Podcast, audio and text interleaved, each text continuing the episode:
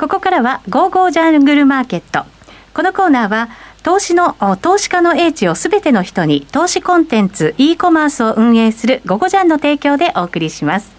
さてこのコーナーは今日からスタートした新コーナーということになります。ラジオ日経で人気の高いパーソナリティをゲストにお迎えして相場の見方を伺ってまいります。今日のゲストですがスプリングキャピタル代表の井上哲夫さんですよろしくお願いしますよろしくお願いしますえー、さて井上さんですが午後ジャンでメールマガジン井上哲夫の相場の潮流を毎日配信しています毎日配信されてらっしゃるんですね。すねはい。ですね。朝、うん、ローターに夢中ってやってますよ、ね、本当に えっとポイントどんなところですか？あの基本的にテクニカルと需給、それからアメリカマーケット、日本マーケットのそのなんていうかあまりみんなが気づいてないところで特徴的またこれいろんなことを示唆してるよっていうのを書くようにはしてるんですけどねそうするとじゃあ動いてくる、その直前の何か帯同のようなものがそこから読み解けるっていうようなことになるのかもしれませんね。いやバーを高くていただいて まあそういうふうな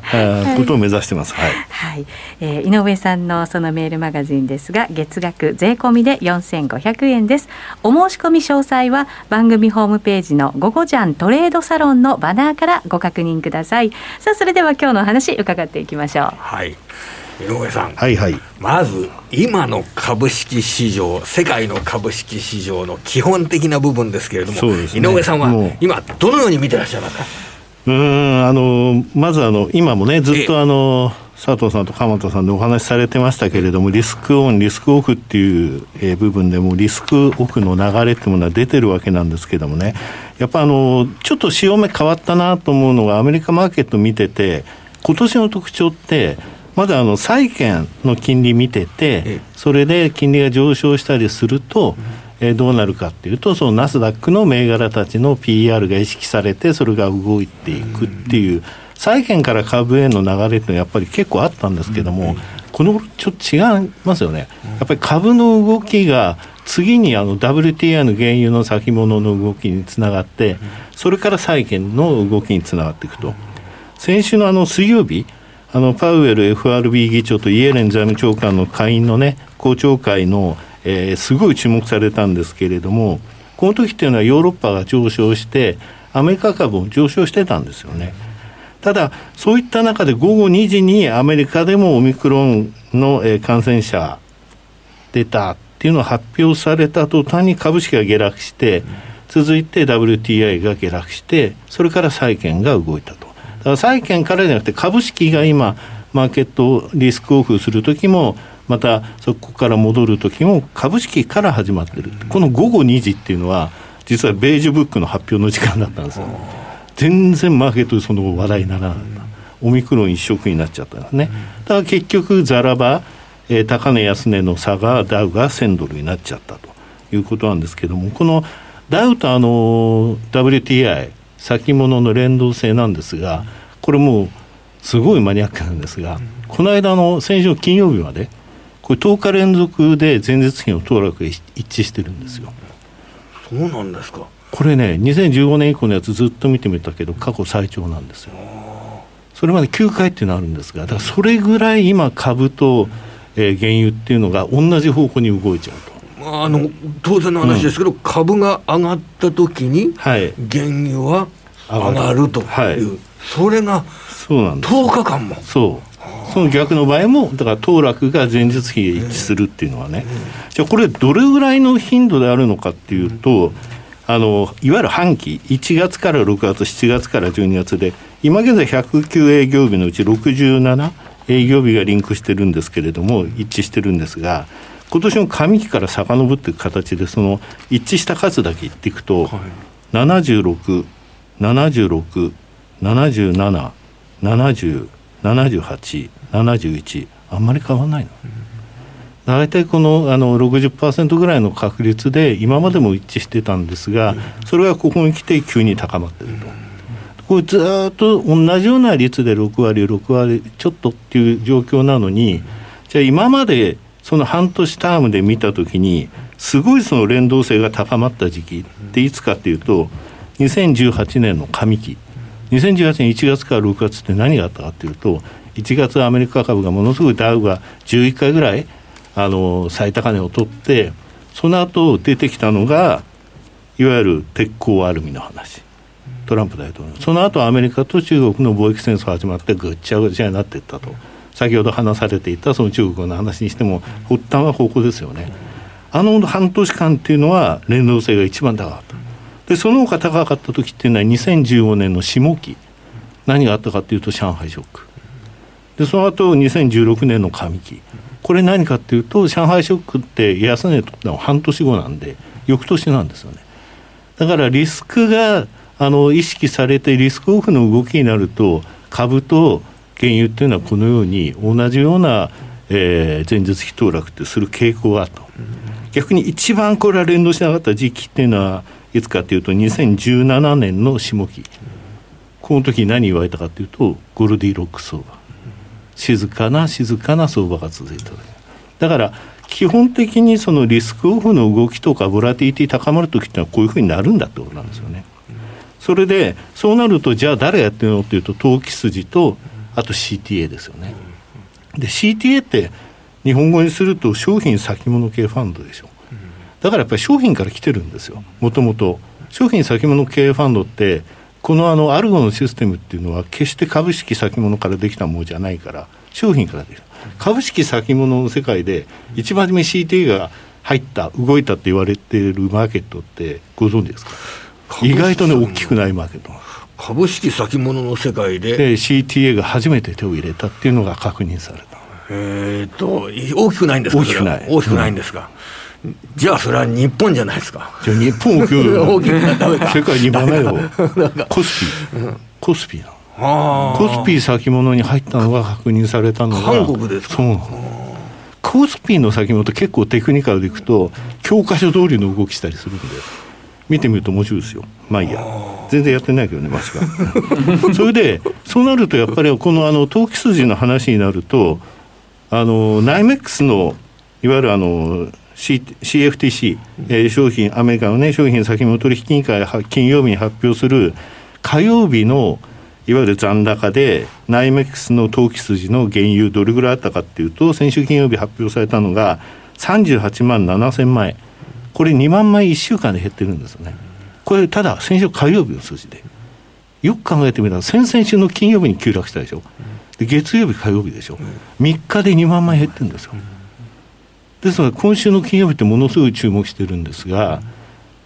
結局3日で2万枚ってそれぐらい投機筋のポジションがボーンと逃げていったと、先ほどヘッジファンドのねパフォーマンスが悪かったっていう話もありましたけどもだからこういう商品系のファンドとかアルゴがそれを加速させたっていう感じなんですよね。これ6月9月どれぐらいあったかというと53万枚がピークで今これは38万7千枚って言いましたけど昔ね10年ぐらい前まで35万枚までいくと重かったんですよ、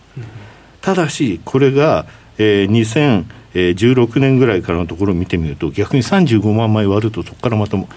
積み上がっていって原油が元気になっていくって今までの天井がその後の底になってるっていう、うん、そういった状況なんでこれ38万7千枚があと3万枚4万枚減ったらもうあんまり先物売る人いなくなると思う。手仕まいについてもそこで一旦止まると思うんでと思ってるんですよ、うん、そうすると株価というのは今は、じゃあ決定要因な,、はい、なんか他の市場への決定要因みたいなもんなんでしょうか、ね、そうですね。だからそうなるとじゃあ株について何を見るかというと、やっぱりテクニカルだはいはいはい、えー、だって分かんないって言ってたじゃないですかオミクロン分かんないですよ、はい、だっておかしいのは日本もドイツも減っていってたあ日本もインドも減っていった時に11月にヨーロッパはすごかったでしょ、うん、南アフリカのねあの今ニュースとか見てるとすっげえ怒ってるの、うん、俺たち見っけてやったんだぞと。うんで確かに南アフリカ見つけてから発表してから1週間とかでものすごい増えてるんだけど11月のヨーロッパって本当にデルタ株だったのって話なの、ね、過去のことは調べないから絶対。調べちゃうとそれを発見できなかったっていうことになるんでだから新型変異種が出た時って昔に遡って調べないんですよどこも。もしこれが11月がそうだったとしたらドイツベルギーオーストリアイギリスが増えてたのもしそれだったとしたら、うんあの11月のヨーロッパのじゃあ死者数とかそういう率はどうだったのとか、重症化率どうだったのかって見ればいい、うん、オミクロンがもし11月にそのヨーロッパだったとしたらっていう過程ね、でそういうので測ってみるとそんなにあのじゃあ死亡率が上がったということではないんじゃないのと、もちろん全然科学的根拠ないけどね、だ日本とインド減ったでしょ、はい、で日本減った時にこれあのコピーミスって言ってて新潟大学の井上教授がなんか言ってましたけどこれね9月にもインドの感染症の学者が出してたの、動画で見たしあの自宅なのか研究所なのかなんかそこにいたらなんか他のあの感染症がかかりそうなあんまり綺麗な部屋じゃなかったんだけどもうコピーミスのこと言ってたんですよね。それが起きてないってことはじゃあデルタ株じゃないんじゃないの？とヨーロッパって話があるんですよね。でも井上さん、今19ですとかテクニカルからっていう話しながら、うん、結構あのオミクロンについてもお詳しいですね。まあ、言っちゃったいや、うん、ただねテクニカルね、あのまあメルマガで先週からものすごく書いてるんですが、ええ、RSI14 日ってみんな言うじゃないですか、うん、これの5日移動平均値と10日移動平均値を足しただけのグラフって僕出してるんですよ。はい、これがね60%割れってかなり強い底入れのサインで、え、あのダウについてね2010年以降14回しか14回目。2014年以降です、ね、2010年以降。2010年以降、うん、あ少ないんですね。そう。だからあの11年間で14回目なんですがそれが金曜日57.37割れたんですよ。で今日もし金曜日と同じ引け値だったら、ええ、今日で底入れ、うん、これが RSI の14日、はい。の5日移動平均と10日移動平均、こういうのを毎日出してるのグラフで、で日経平均については金曜日時点で69.62、だまだちょっと上だと。だからテクニカル的に先週もアメリカ上がったけど日本上がれなかった時とかあったじゃないですか、これはまだテクニカル的に日本の方が下げがゆっくり遅れてきてるっていうことなんですよね。あとね3回離って呼んでるんですが5日移動平均乖離率と25日移動平均乖離率と75日の移動平均乖離率これ全部足すんですよ、はいはい、これ毎日出してるんですが、はい、これがねマイナス10%とマイナス15%って一つあの大きな買いのめどなのね。でマイナス10%とあとプラス5%の間でうねうねとそのレンジの中で動いていくっていうのが日本株の特徴なんですが、アメリカもやっぱりマイナス10%のところまでいくとかなりそこから戻りっていうのは今まで見られてきてたと。でこの数字言いますとね、はい、ダウは先週水曜日に12月1日マイナス10.6。マイナス10.6はいそれをつけて金曜日マイナス4.74もう底打ちしてる。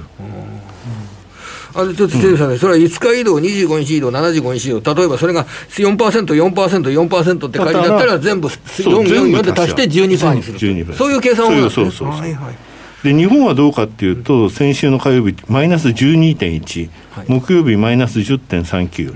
で金曜日マイナス6.87、だから RSI っていうのは、もう底打ちしてるんですよ。若干あのその地高性線構成っていうのは RSI って出やすいんですが大きな流れとかあと騙しがないんですよ。一回さ上がりかけて下がるとそういうのあんまりないんで。あこの3回でね。だからこの3回りを見てる限りではまたさっきの RSI を見てる限りではかなり底入れ近いぞというふうにいうふうに僕は考えてはいるんですよね。ここから急落するっていうリスクはかなり小さいという。うん、あの逆に売るのは怖い数字になってきてると思いますよ、僕は。うん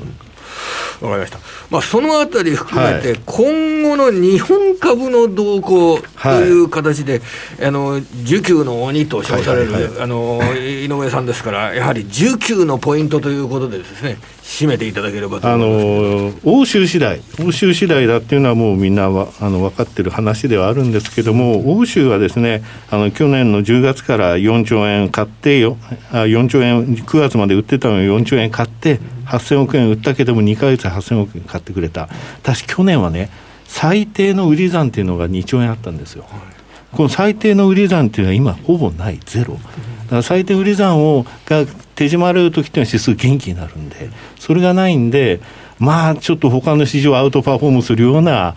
上昇っていうのはないだろうけれどもまあいいとこまで来てますよと。あとは、えー、ヨーロッパ買ってくれるかっていうのを毎月20日で先月の数字を確認していくって感じかな。うん。これはあの先物の数字と現物の数字とありますけれども、これは、はい、あの対応としてはあの、両方足したものとか見るんですか？あ僕はね、それぞれ見てる、それぞれ見てて、先物は先物、現物は現物、それして合わせたもの、それから先物の方がその指数に対するやっぱり決定係数高いんですよね。